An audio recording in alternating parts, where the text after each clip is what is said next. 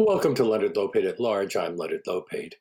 When Rodrigo Duterte was elected president of the Philippines in 2016, he vowed to carry out a war on drugs that he promised would be bloody. His policies have resulted in thousands of extrajudicial killings of drug addicts and petty criminals. And then, because independent news media criticized his tactics, he went after journalists. Ramona S. Diaz has made a documentary called A Thousand Cuts, which profiles one of Duterte's staunchest critics, Maria Ressa, the co founder and CEO of the Filipino news site Rappler.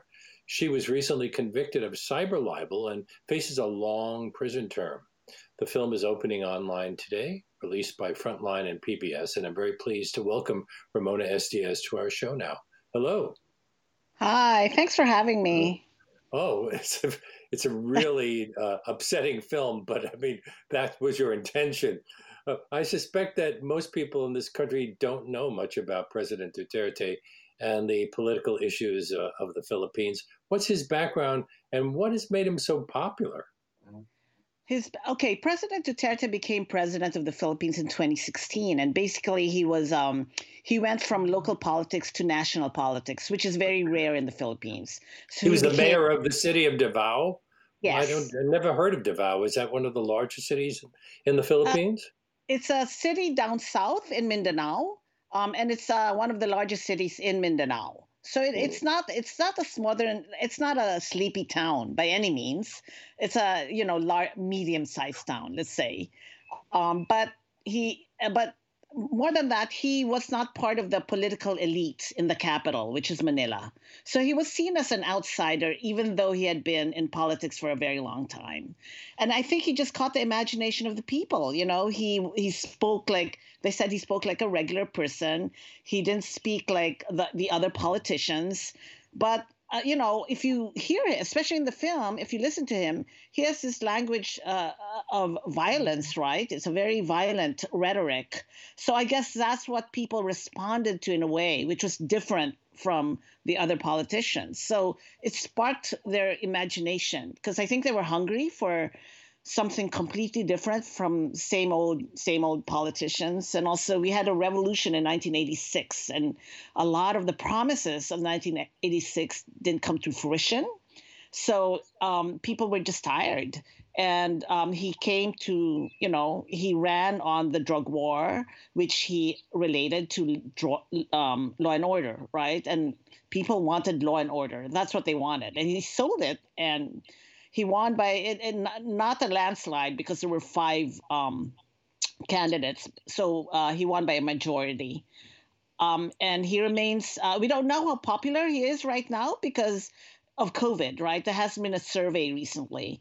And the country has been on its 20th week of very strict lockdown um, because he, he, really his response to COVID has been like his response to the drug war, very um, it's it's a police response, right? Not a public health response. So he is just like the drug war. He says if you're not compliant, you're out in the streets, you'll be arrested, or if you resist, you'll be shot. You know, so it's it's very it's a very militaristic response to the to the to COVID. Um, yeah, so uh, we don't know. But right effective, now. eh? But kind of um, effective because the numbers are, are pretty low the numbers are low, yes, so it's helped, but there is no, um, there is also no testing and tracing, right? So all that is, is coming from a lockdown that's also, of course, um, hurting um, the economy, right? Mm. And obviously hitting the poor mostly. Now, he's often compared to Trump, Bolsonaro, and Orban because they're seen as populist leaders with authoritarian tendencies. And like Trump, he has a history of making sexist remarks. And in the film, we see him using a microphone to indicate his virility. But he even goes further. He's encouraged state forces to commit sexually violent acts against women rebels, including shooting them in their genitals. Yeah. I mean, that uh, that uh, that wouldn't go over well in most countries. Uh, right? We didn't think it would go over well in the Philippines, but they always, you know, the next day his um, uh, his secretaries, cabinet members, his allies say, "Well, he didn't really mean that. Yeah, he was um, joking." he talks. You know, I'm like, I know no one who talks like that, right? So, but they always, you know, they they always walk it back the next day, and and people buy it. Look, this is a guy who also hits the Catholic Church, right? And the Philippines is still very much a Catholic country. No one, no one has ever won before Duterte without the support of the church. But he hits them now. I mean, he insults priests and nuns, and yet he remains um, popular. I mean, up until pre-COVID, right? I always say pre-COVID because there have not been any um, surveys since then, um, which is it, it, it's it's um, it's befuddling sometimes. But I think it goes to how people are so hungry for change, right? And um, and so they see him as the, the guy who's going to change all of it. But he's also midterm, right? We, he's only um, you run for one six-year term, so he's midterm. He by his elections are up in 2022, so by next year he'll be a lame duck. It'll be interesting to see what happens. Well, he could try to uh, change the Constitution and and, re, yeah. and, run again. It's been known to happen in the past. In the film, well, we, we, we yes, uh, go ahead. No, it's uh, it's something that's being proposed right now. So um, it's interesting that you should bring it up. Yeah, constitutional um, cha-cha, as they call it in the Philippines, constitutional change, charter change is very much a part of the conversation. In the film, we see him admitting to killing three people and vowing that if he's elected, he'll kill anyone involved with illegal drugs. So, uh, is the drug problem that bad in the Philippines that that was an effective campaign promise? Um, it wasn't, you know, it wasn't. If you saw surveys during the, like in 2015, right, during um, election season, right before elections happened in 2016, uh, the drugs were not a problem, right? It wasn't the, it wasn't one of the top five concerns in the Philippines. Law and order was, right? So he connected that to law and order, um, but he made it seem like the narrative they sold was that uh, the Philippines was close to being a narco state, which was far from that. It wasn't, but people bought it, right? And um, and so when you and people bought it, especially they sold it on social media, right? They really pounded it on social media. And once you say something a lot, it somehow becomes truth, right? So it becomes part of the narrative, and people accepted, yeah, that there is a drug war that you have to fight and yes, you have to kill people on the streets, right? If they fight, and then uh, the narrative of the government was that you know they they get killed because they fight back. But uh, you, I mean, a lot of them did not have guns to fight back. So how can they fight back, right? Or, or a lot of them were shot like in the back, running away.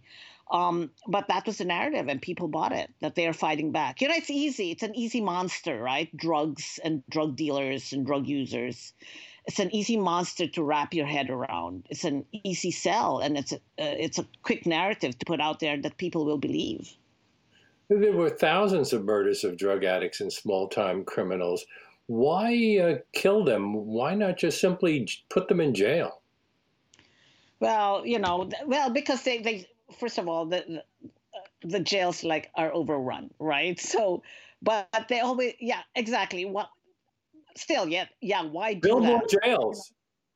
There are no more jails, but yeah, but why jail them, right? I mean, we're talking about he promised to go after uh, the um, the big drug dealers, right? Um, uh, drug the kingpins, but he hasn't. It's low low level drug users or drug dealers, really, and so people have called it, and mostly poor people um, so a lot of human a, a lot of human rights groups have called it a war on the poor as opposed to a drug war because mostly poor are getting shot and we don't you know they're the powerless disempowered ones right so they don't really yeah so uh, it's the numbers are horrific they're like according to go- government numbers uh, put it at like 4000 which mm. is still in itself so such a high number. But the human rights groups um, peg it more at 27,000, 27, wow. between 27,000 and 30,000.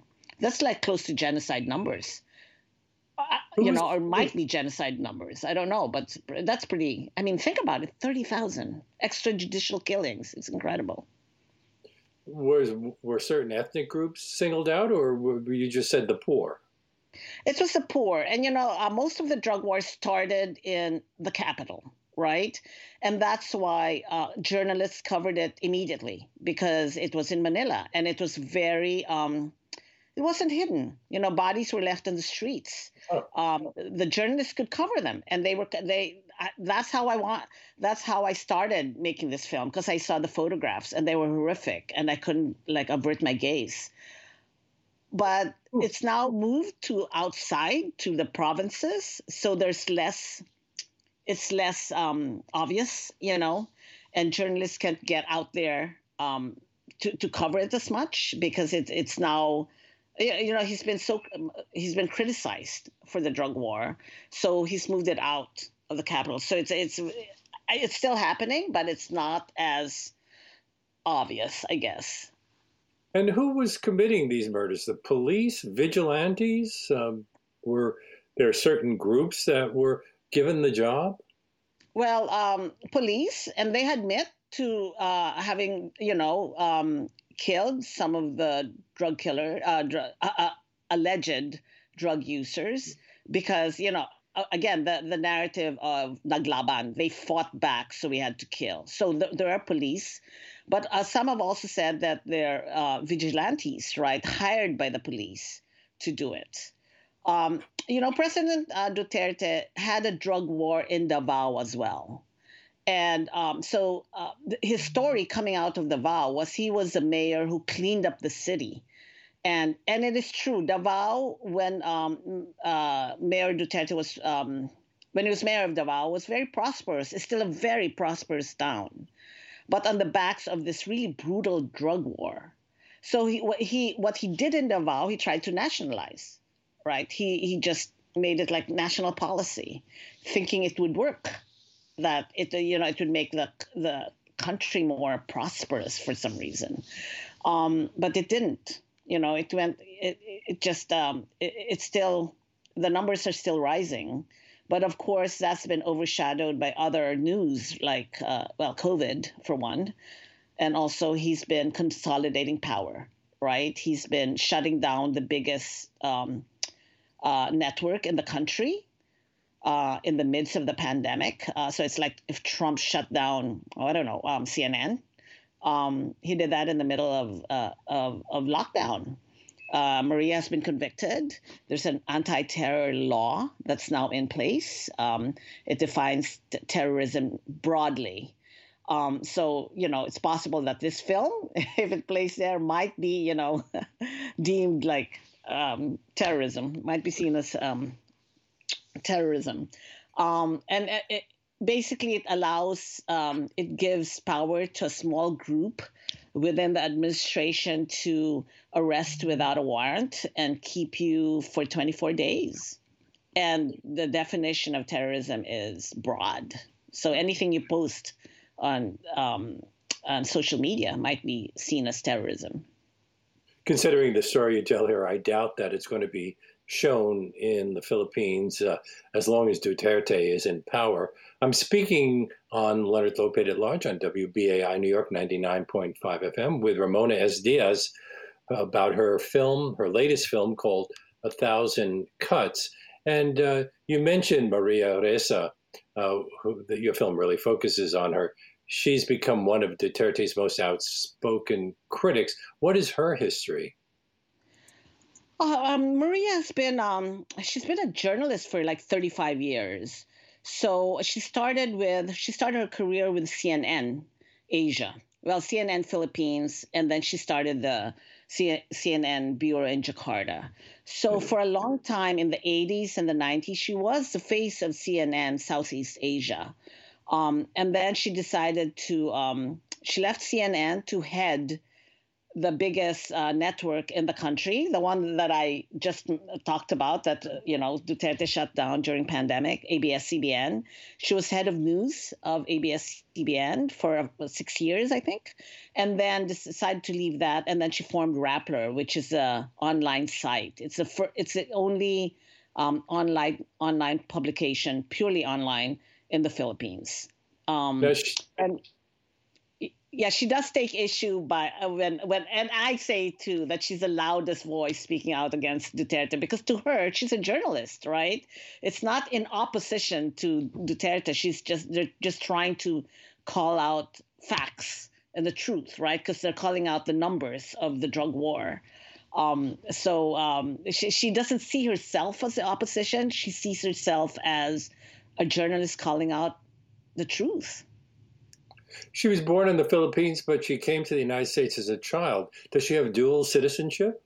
Yes, she does. Yes, she does. So she um, she came here as a child, as ten years old, and right after, uh, actually, she lived in Toms River, New Jersey. Hmm. Um, and she right after college, she I think she got a Fulbright uh, for the Philippines, for Manila. She wanted to find her roots, she says, um, and decided to stay. So she now does she, have Now, she's a formidable opponent. Uh, she was named Time Magazine Person of the Year in 2018, and she's won many awards for investigative journalism. But uh, that doesn't seem to have deterred Duterte from going after her. Um, uh, how how popular is Rappler in, in the Philippines? Does it have much of an influence? I think it has more of an influence now, right? Because the more he went after her, um, the more her reputation globally grew, right? So it seems like he goes after her and then her reputation outside the country grows. But I think also it protects her. Her international reputation does protect her uh, because he knows that he, she has a voice outside the country, um, like no one else does. I, I think he just um, the way I see it, it's like he it, Duterte's um, Maria's sort of beyond the comprehension of Duterte. He doesn't understand why she has such a global voice, and in a way, he connects her global influence with um, impinging on the sovereignty of the Philippines. So he connects that a lot, right? So the narrative of she's American, she shouldn't be owning Rappler. Well, not. She is Filipino American. She can own Rappler, but that is um, that that is the narrative that uh, the administration has pushed that she is foreign and Rappler is foreign owned. Um, what, but she isn't. But a lot of people believe it. See, well, once you say it so much, and some people even believe that she's Indonesian because that's the story they came out with like two years ago. And some people still believe it, and she's not. She's Filipino American. She was born in the Philippines. Um, yeah, so so in the way she's like this anomaly in the country.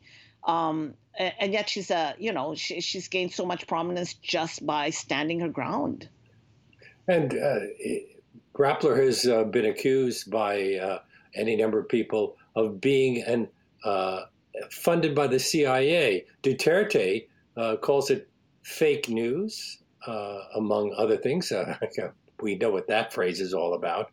But I don't know whether he picked it up from Donald Trump or whether it just simply was something that was part of the Philippine vocabulary as well. Oh, no, no. He picked it up from Donald Trump. I think a few days after Donald Trump called CNN fake news, he called, uh, Duterte called uh, Rappler fake news. Uh, you know, a mere like three days later. I mean, he did. He did pick it up from Trump, and hmm. um, and he's you know he's uh, he said it very very many times. He the fact that he says it at the State of the Nation address, right? He says it in very like in like very formal occasions as it's like it's a it, it almost like becomes policy. Rappler is foreign owned. They're CIA, and and then that's connected again to then you know to to an attack on the sovereignty of the country because of course you know, um, the Philippines has sort of this love hate relationship with America. I mean, the Philippines was the only Commonwealth America's ever had, right? Mm-hmm. Um, we we uh, both find a kinship with America, but yet also you know, sort of are um, pushed back from America. So it's this push and pull, and he plays on that, definitely. In some ways, similar to our relations with Cuba, where uh, the, the United States both played a role in freeing these countries from Spanish uh, colonialism and at the same time uh, had a, a, complicated relationship afterward. Uh, well, yes. you also You also profiled Mocha Uson, a Filipina singer, dancer, and model who's also a political blogger and a supporter of Duterte. Is she what we might call an influencer? Yes, she is. She's one of her. Um, yeah, she, she, definitely is an influencer, and um, she has five million followers, I think, her, wow. on her blog. And she's also the alleged uh, queen of fake news in the Philippines. And Are goes the, after uh, Maria personally, so it's it's very interesting, as you see in the film. Are the uh, social media even more important in Filipino politics than they are here? Absolutely. Uh, are we talking we're talking about uh, mostly Facebook and Twitter, or are there other are there specifically Filipino social media set, sites? Definitely Facebook. Um, a hundred. What? Um, th- there is a percentage. I think it's a hundred percent of people who are on the internet are on Facebook. So basically, Facebook is our internet. It's the Philippines internet because it comes um, free on your phone, right? It's so easy to be on it. So it is Facebook more than Twitter, more than Instagram. It's it's Facebook. Um, so uh, yeah, uh, and Facebook has been weaponized. That's where the trolls are, um, and uh, and we're starting to feel it too with the film. The trolls have come after us, and Maria's joke, "Nah, that's okay. Don't mind the trolls. That means you're being effective, right? They only come after you if you're effective." But um, but yeah, uh, they they've they've definitely come after Maria since uh, they, have been coming after her since 2016. But um, yes, it, it, it's Facebook. Well, she says at one point she was getting 90 hate messages per hour. Yes, and how can you wow. handle that? And I think she did. Um, she did report it to Facebook, and they said, "Well, just um, just handle it, like respond or block and delete." She's like, "How can I block and delete 90 an hour, right?" It's like this whack-a-mole game. So, and so, you know, when that happened to her, she thought, you know, it's really not about content because content, like she says, it's a whack-a-mole game. You can't get on top of it. It's a crazy bad. So she started looking at um, disinformation and trolls as like a network, a pattern, right? Uh, and she saw how one, and you see this in the film, how one um, account really influences like as much as um, like 3 million accounts. Basically, they're a combination of Mocha Uson and her followers and bots and trolls all following each other. And you can see all the fake accounts right? And that's how it spreads. How that's how and you know bad news uh, uh, travels faster on the internet. It's more it's more of a clickbait. It's it's you know, it's proven that we share bad news faster than good news. So once you put it out there, it's out there. Even if you take it back, you can never really take it back, right? Because the people who first were affected by it will never see you taking it back, right? It'll always be there in their, you know, it's they're already affected. Uh, so I think that was why it was so clear to me that Maria um, was an important part of the story of the film I was trying to tell because she uh, uh, the clarity of how she explains um, the how the spread of disinformation. Um, it, it's it's mind-boggling once you really wrap your head around it, right? Because disinformation has been bandied about, but what is really? I mean, but when you see it graphically, you're like, oh my god. Well, she comes across as incredibly brave. She said and I'm quoting, for years I've been saying that I feel like Alice falling down the rabbit hole with talking cards saying, off with my head. yeah, you know, and she, um, you know, I followed her for a long time. You know, when I film people, I fo- I follow right. them immersively. Yeah, you have history with her. Uh, yeah, yeah. The history that that might have suggested that she would wouldn't want you to film her. You you um, something happened in the past. Yes, um, I actually almost met her in uh, 2004, right? Um, uh, my very first film was about Imelda, uh, the you know former first lady of the Philippines, Imelda mm-hmm. Marcos. Um, I did that in 04, 03, 04. And um, uh, when we were about to release in the Philippines, Imelda Marcos sued was try uh, well sued me and my distributors. So i had to fly to the philippines to defend the film to really uh, show up in court right? So i get to manila and you know they show me a list of people who want to interview me and Maria Ressa was on it. And you have to remember, this was like 04. She was the face of like CNN in Southeast Asia. And I'm like, oh my God, Maria Ressa wants to, uh, to interview me. I was so excited. But then someone said, you know, she doesn't really like your film. I'm like, oh my God. I said, I don't really want to talk to her then because I was so tired. I'm like, I'm so nervous. You know, I was facing Imelda in court. I just didn't want to litigate the film. So I turned her down. And um, um, and I got such, uh, oh my God, uh, you know, people like, you don't turn Maria, Maria Ressa down. I said, well, I need to right now. And then so 14 years later, I'm in her office asking for permission to film her. And I thought, I should never remember. It's 14 years ago. And my God, she's had many lives since then. And then, um, and then she looked at me, she goes, I've always wondered why you turned me down. Oh, and I'm like in my head, okay, should I deny it? I'm like crazy to of course you won't. I'm like, oh yeah, Maria, oh my God, Maria, I was young then. That was my first film. You know, I've learned so much. And she goes, no, no, no, it's okay, it's okay. She goes, now I guess we'll have we'll have a lot of time to talk about that film now.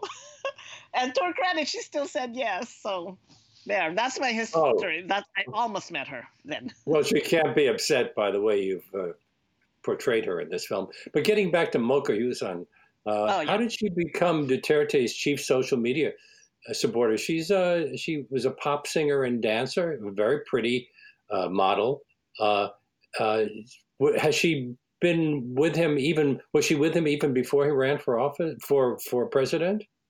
Um, she um, she started supporting him when he was running for president. So in mm. late 2015, 2016 she decided that you know and, and, she was very popular like she had a lot of followers she was she founded the mocha girls so mm-hmm. pretty much like the uh, maybe like the Pussycat Dolls here. That would be the and comparison. You, and you can find uh, the, the, things that she did with the Mocha Girls to support Duterte during his run for the presidency on YouTube.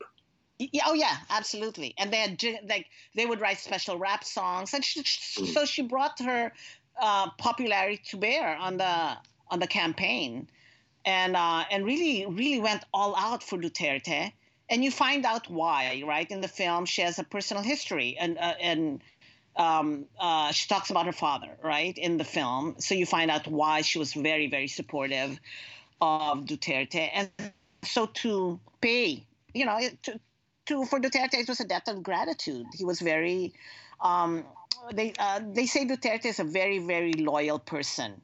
Once you show um, that you are loyal to him, he will give you the world, right? So he felt a debt of gratitude to Mocha. And once he became president, he appointed her um, as an undersecretary having to do with his social media platforms. So that's how she became um, a politician. You know, she, that's how she entered politics. And then she ran, and then she left that position and ran for Congress, which um, she lost, which was very surprising. And um, and then right after she lost, um, he Duterte then again appointed her to another position in in the government um, that has to do with uh, overseas, overseas Filipino workers. And that's what she's doing now. The, right now, that's what she's doing. Yes, so she's part of the oh. government again. But th- that is uh, that takes her out of the big fight against Maria Ressa, who she was really going after for a while, or is she yeah, still no, attacking her on, on on Facebook? Yeah, she still has a blog, right? Mm. So she's still um, attacking Maria. But what the difference is from even last year was a lot more people are defending Maria on social media. Um, that wasn't true when we were filming her last year. No one was defending Maria. Um, but a lot more are, even on um, Mocha's blogs, right? So it's uh, so something's happening. You know, the people are getting tired. The people, especially I think COVID has really shown the the weaknesses of the administration. Um, you know, uh, the economy's tanking. People have been in lockdown for so long, and you know, you mentioned earlier that uh, this hasn't screened in the Philippines. It actually, we actually screened it. Um, uh, right before Maria was convicted of cyber libel on June 15th. So um, we decided really quickly to um, make it available for free for 24 hours before her verdict just to raise awareness for her verdict.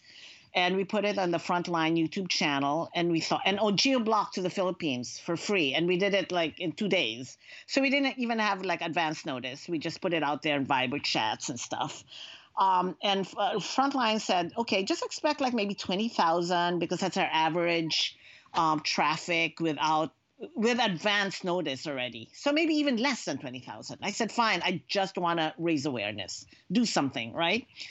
Um, my God, okay, 24 hours, Friday evening to Saturday evening, uh, 233,000 full views. Wow. It was insane. And I was getting a lot of messages over the weekend from uh, strangers, complete strangers, you know, through my social media pages that I, I, expected anger, that I expected, but I didn't expect, I think, the deep, deep sadness that people felt. Because I, you know, I mean, yeah. No, well, I'm going to say we need to take a little break. Uh, oh, okay. And we'll come back to this and come back to uh, Maria Ressa's situation and then some of the other things that you cover in your in your film, including uh, the presence of Amal Clooney, George Clooney's wife, a uh, lot to talk about. Uh, this is Leonard Lopate at Large on WBAI New York 99.5 FM. Let's listen to a little bit of the Philippine national anthem.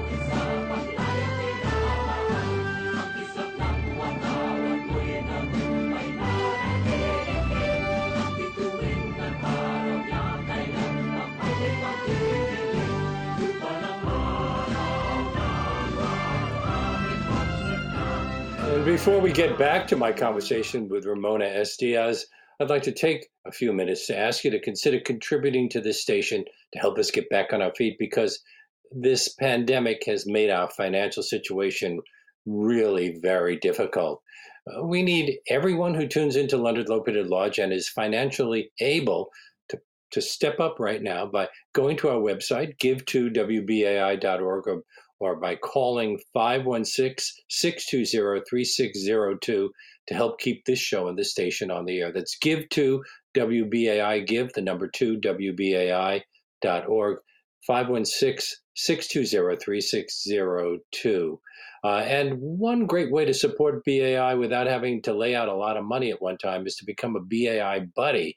They're, they're listeners who contribute $10 or more each month to keep the station running and to show their support for what we do on this show. It, it adds up uh, if you're doing $10 a month to 100 uh, twenty dollars a year. It's uh, it's great, but it's only ten dollars each time.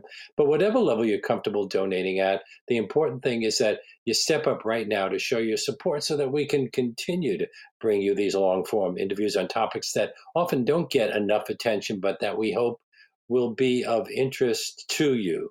So please be sure to make that contribution in the name of Leonard Lopate at large. And, and a big thanks to everyone who's already stepped up to support the show and, and the station. We are, as uh, we have been telling you, 100% reliant on the generosity of our listeners. We don't take ads or uh, grants from anybody. We are just it's simply the people who call in and support us who keep us going. So if you haven't already, why not make that call now at 516-620-3602 or go to give2wbai.org and sign up to become a BAI buddy today. And uh, right now I want to get back to uh, my guest uh, talking about her film, which is called 1000 uh, a thousand cuts Ramona S. Diaz is the filmmaker um, a thousand cuts because of the famous old chinese phrase Um, because of um, Maria, uh, she talks about a thousand cuts to uh, the the body of the mm. uh, the body of um, democracy in mm-hmm. the country. You know, so um, a thousand little cuts will bleed you out. That's what she says. Yeah, one cut is not so bad, but when you get to a thousand, it's the same thing as one big thing that kills you. You were you were filming during the uh, Philippine midterm elections last year. Another key figure in the story is General Bato de la Rosa, a, uh, a former police chief who was then running for senator. Uh, is he Duterte's right hand man? He was Duterte. They go back a long way. They go back at uh, you know the Davao days. He was also the police chief of Duterte in Davao. So when uh, Duterte became president, he made um, uh, De La Rosa. He, appointed De La Rosa the head of the Philippine National Police. And so uh, um, Bato de la Rosa was really the implementer of the drug war. That's when the numbers really rose. He was the first PNP uh, chief of uh, Duterte. Um, he left that post and became the head of the Bureau of Corrections, which is uh, um, the prison system, and then left that post to run for Senate. And, and, and then, of course, he won the seat with over 19 million votes. Uh, but he is, he's one of those, um, you know, when I said that uh, Duterte is very loyal to his friends, he's one, uh, uh, Bato is one of those really close, close allies that they go back a long way, right? Davao days. Well, if if uh, Duterte uh, can be vulgar at times, uh, Bato can be extremely vulgar. He come he's a scary guy to somebody, I guess, who who doesn't live in in the country, uh, and he and he makes some of the most vulgar statements uh, in his speeches. He, he he comes across as a thug. Pretty much, yeah. But it's also like um, he he intrigues me because he's a, and certainly i'm not a, mm-hmm. an apologist for Bato right? But he, it's a combination of jester so this clownish Bato and that menace right? So he dances he does karaoke but he says well you know and then he does his whole bit on the drug war and says well if you don't clap you're a drug addict. So there is a right? There there's a threat in between dancing and karaoke so I think it's really that sort of juxtaposition, the tension between being a jester and sort of clownish and being a menace like the head of the police is really scary. It's scarier in a way. You mentioned that Maria Ressa was arrested for cyber libel in, in uh, February 2019. What does cyber libel mean in, in uh, Filipino law? It is what it is. It's like a libel on the internet basically. Was it invented by Duterte's government? Uh, cyber libel, I think, has been there since the previous government. So it's it's been a very um, controversial law. So they fought it all the way to, to the Supreme Court, which um, um, um uh, I, I, think which threw it out. You know, I'm not too versed with the history of cyber libel, but I believe it was the previous government that um, um, instigated the cyber libel law.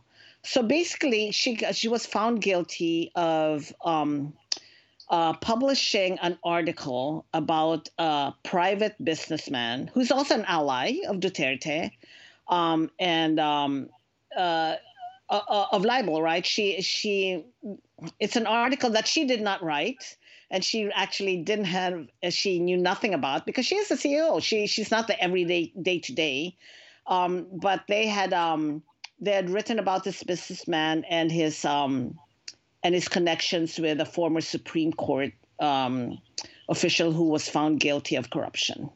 So um, it was really uh, it, this is the thing with uh, Maria's cases, right? She has eight cases, so this is only one of eight, right? But wait, in Just this case, in this case, wasn't she charged for that article, which was published before the law was passed? So it's being applied retroactively.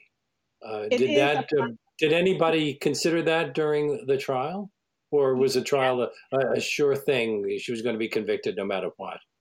Yeah, but at the end of the day, she was charged for republication. So, according to the um, to the verdict, they had to they republished basically because they changed a typo, one typo for the court deemed it a republication, and because they repub they republished, then it was within the time limit of that, that was already when the, the law was implemented. But what what's not known or what falls through the cracks is that during that time there was a temporary restraining order on the law, so it wasn't even in effect during republication because they were still contesting it, right? Um, so it's very, and this is a thing. This is a thing about her her cases they're very opaque in a way. They're very hard to understand, right? So cyber libel, like you just asked me, what is cyber cyber libel? She has tax evasion. She has anti-dummy. She has SEC. There, you know, if you accuse someone of sedition, it's easy, right? Oh, sedition. She went up against the power, right? She said something bad about Duterte. So you understand sedition. But because it is, they use all this cyber libel, tax evasion, anti dummy, it's a very, very opaque narrative. And it helps because then you question wait, didn't she pay her taxes? Wait, is she foreign owned? Wait, did she libel someone? You know, you know what I'm saying? so it makes you question um, what the real story is. But it's all it's all uh, trumped up charges. I don't mean to use the word Trump, but you know, you know uh, what I mean. I understood. It's okay. it's scary to use the word Trump in, in, in any other context other than Donald. But yes, I understand. Uh, yeah, so, have any yeah. of those cases come to trial? They're all um, ongoing. Um, so the cyber libel one was the first one where the uh, where a verdict was handed down. Um, so she's fighting all the other seven. So there are three. There, uh, uh, it falls under. There's seven, but it falls under three buckets. You know, because they breed all this, uh, all these legal cases. So under um, there's tax evasion. There are SEC charges, anti-dummy, which is like foreign owned, etc., and then cyber libel. And th- those three, like those three big cases, sort of breed other cases. That's why she has eight cases in all. And how much prison time could she ultimately face as a result of all of this? They really come after her. Uh, all of it, uh, cumulative, like um, close to 100 years in hmm. prison. Hmm. No, it's really it's it's something else. Like when you think about it, I don't know. It's uh, it's yeah, close to 100 years. Amal Clooney, George Clooney's wife, is one of her lawyers. Uh, is that because they want they want to bring some international attention to this case? Yes, and um, and Amal offered. so um, I was actually we were actually there when they first met. You know, um, uh, they have the trial watch. Uh, the Clooney Foundation has uh, what they call the trial watch. They actually watch trials around the world that need watching, that need you know a light shine uh, shown upon them. Um, and they invited Maria to the launch, and that's when she met the Clooneys, and uh, basically um, that's when that was when the um, uh, relationship was forged. Um, but yes, to to have um, international representation abroad because you know um, uh, it always helps, right? Because who knows what's going to happen? She has a very very uh, wonderful team um, in the Philippines. Uh, uh, she has a whole set of lawyers in the Philippines, but they they complement each other. I mean, because obviously Amal cannot practice in the Philippines, um, so yeah, it's uh, it's to make sure that she has representation abroad. Has that international attention had any uh, impact? Have any countries uh, approached Duterte and said, uh, "You really should not be doing this"? Not really, no. I mean, it was so. Like, she is a dual citizen, right? She is Filipino American. When she was convicted of cyber libel, um, this country was pretty silent. I mean, the State Department, I think, um, put out a statement which is very tame. Um, certainly, uh, Trump did not, you know. Um, uh, so, not really. So, but I think it is to keep by by Amal representing her, the story, um, the story's kept alive, right? Like right before her verdict, Amal wrote a uh, Washington Post opinion piece. Um, so it, it, it's able to just keep it out out there and, and, the story alive. Otherwise, people will forget. There's so many things happening, Bill. Eh, you know, so much COVID that uh, she needs all the attention she can get. Now, she began her career as a traditional journalist with CNN, which is a mainstream news outlet. Does she now see herself as an activist whose job has become not just reporting the news, but having to defend the freedom of the press? Yes, I think so. But um, uh, she resisted that for a long, long time, as all journalists do, right? Because the, role of journalism is to really just uh, call out power and make them accountable. Um, and they're really not any kind of voice of the opposition. She resisted that for a very long time, but she always says that she was unshackled when she was arrested, right? Because now she was the source. She knew it was a violation of her rights. And after she was arrested the first time, she found her voice to speak out. Now, is that activism? I suppose it is, right? Uh, when you start speaking, um, when you start speaking out about your rights and and the truth, you're also you're also having to say that the people who are in power are telling lies, right? Now, when you start saying that they're telling lies, is that activism? I don't know. It's just, you know, calling them out. They're saying, no, it's not raining outside. It's sunny. It's a lie, right? But now you have to do that. You have to do that now. Um, so has a line, I don't know, maybe a line has been crossed. Uh, but I think she now embraces it. She actually says uh, more and more so that journalism is activism because if it is a fight for truth and facts, then it has become activism. What about your role in all of this? Uh, obviously, people can't call what you have, the, the, film you've made, fake news because you've captured their statements on film. But uh, are, do you see yourself as an activist in, in making a film of this sort? You know, I, I do not. I don't see myself as an activist. I really see myself as um, I'm a filmmaker, right? So my my I'm not very prescriptive when it comes to messages because I think messages are very personal and really, you know, they depend about on your lived experience, really. But I, I think my my role as a filmmaker is to give you an experience of what Maria Ressa has gone through this past year and a half, right?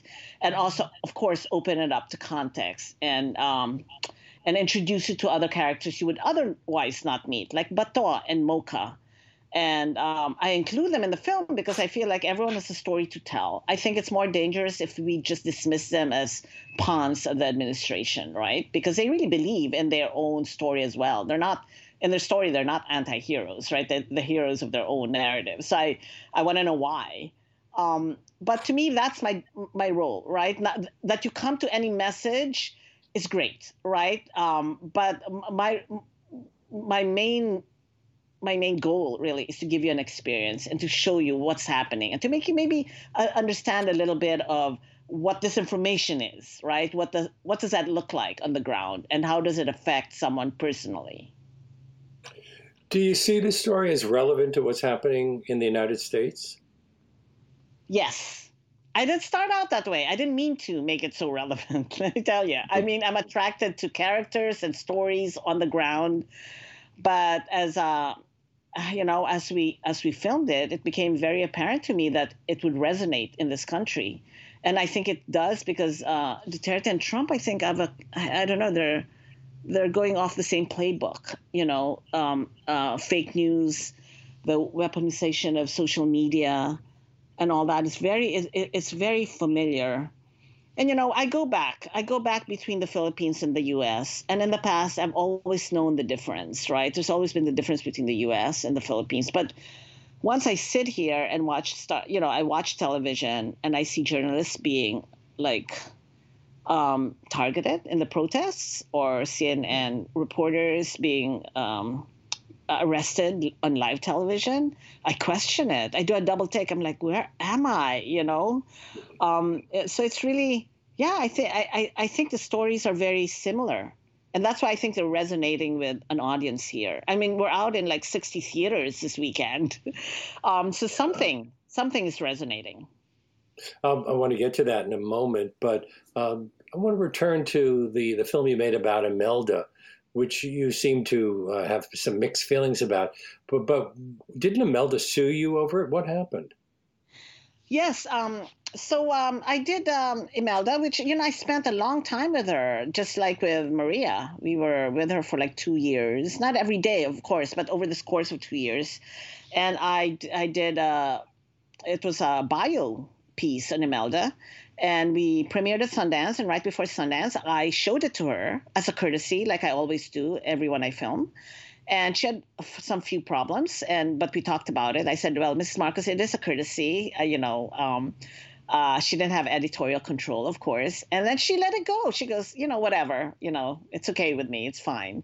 So we premiered at sundance in january and then six months later we were in theaters uh, we were at the film forum actually in new york and um, uh, and had this theatrical release in the US, and the major newspapers reviewed it. And they called her a pariah and delusional and all these things that and suddenly she saw herself through the eyes of the reviewers and she did not like it and so she sued us in the Philippines because we were trying to we, we were releasing in the Philippines as well theatrically that was the very first documentary released theatrically in the Philippines and they said that she was going to try it, that if she won there, then she would come after us in the US. But um, uh, she accused us of sullying her good name and invasion of privacy. Well, she's a public figure, so invasion of privacy was thrown out, and we were actually, and she did sign a release form actually, um, but and we were in her bedroom and everywhere in her car, you know, with a big camera, so it wasn't a hidden camera. She knew exactly what um, she was getting into and so it was thrown out. You know, um, but uh, what happened was, you know, it was a this story in in the entertainment pages of the dailies, right in Manila. Small story, but because she, oh my God, she had a press conference every day leading up to the trial, every day. So what you know what was a small story in the back pages migrated to the front page. Suddenly it was we were like big news, right? And so it helped us an opening weekend. We beat, I think, Superman 2 or something. We beat one of those tentpole films in, in the capital. And then, of course, then we were accused maybe that maybe we she was, you know, we were of collusion, right? That she was helping us try to make it a hit because she wanted it to. Now, this because film... her name was on it, which of course we were not. It was very, very uh, stressful to to appear in court with Mrs. Marcos. This is uh, another one of your films, is Motherland, about a maternity ward in a Manila hospital. Uh, so you t- tend to focus on the Philippines. Uh, a Thousand Cuts premiered at the Sundance Film Festival. It's been shown at major film festivals, won awards, has, but it won't be shown in the Philippines, I imagine. Are you worried about your ability to work there in the future? um, maybe until 2022, until the elections. Uh, we'll see beyond that, right? I hope there are elections in 2022. Um, but you know, it's early days. So, so how can people see it now? It's being it's opening in virtual release today. How can my listeners see it? If they go on the website, um, a thousand cuts dot film, they will see on there a list of theaters across the nation. There are links. They can click on the link of a theater of their choice. So, say um, whatever theater you want to support. They're mostly art houses. You click on that link and you can buy a ticket to it from that hmm. theater, and you can watch it at home. And I think you're given 48 hours to watch it. And if, if you want to see it free you, and you're willing to wait till February, it's going to be shown on Frontline on PBS, right? They, it's been such a great pleasure talking with you. This is great. And Thank good, you for having me. Good luck with the film. Ramona S. Diaz, her film A Thousand Cuts. And uh, that, uh, unfortunately, uh, we have to leave her because uh, uh, We've run out of time. That brings us to the end of today's show. Special thanks to segment producer Barbara Kahn, who prepared today's interview, and to our live engineer, Reggie Johnson, and our executive producer, Jesse Lent, for all of the amazing work that they do throughout the week. If you're new to our show and like to hear more, you can access past shows streaming on demand at, at WBAI.org. We're also available as an iTunes podcast. And uh, you can find links to all of our past shows on our website, leonardlopateatlarge.com. And if there's anything you'd like to talk to me about, tell me about, uh, just uh, or just to say hello, you can email me at leonardlopate at wbai.org. Before I sign off today, a reminder we hope that you will become a supporter of the station, 516 620 3602, or go to give2wbai.org. Um, have a great weekend. On Monday, Tom Philpott will discuss his latest book, Perilous Bounty The Looming Collapse of American Farming and How We Can Prevent It.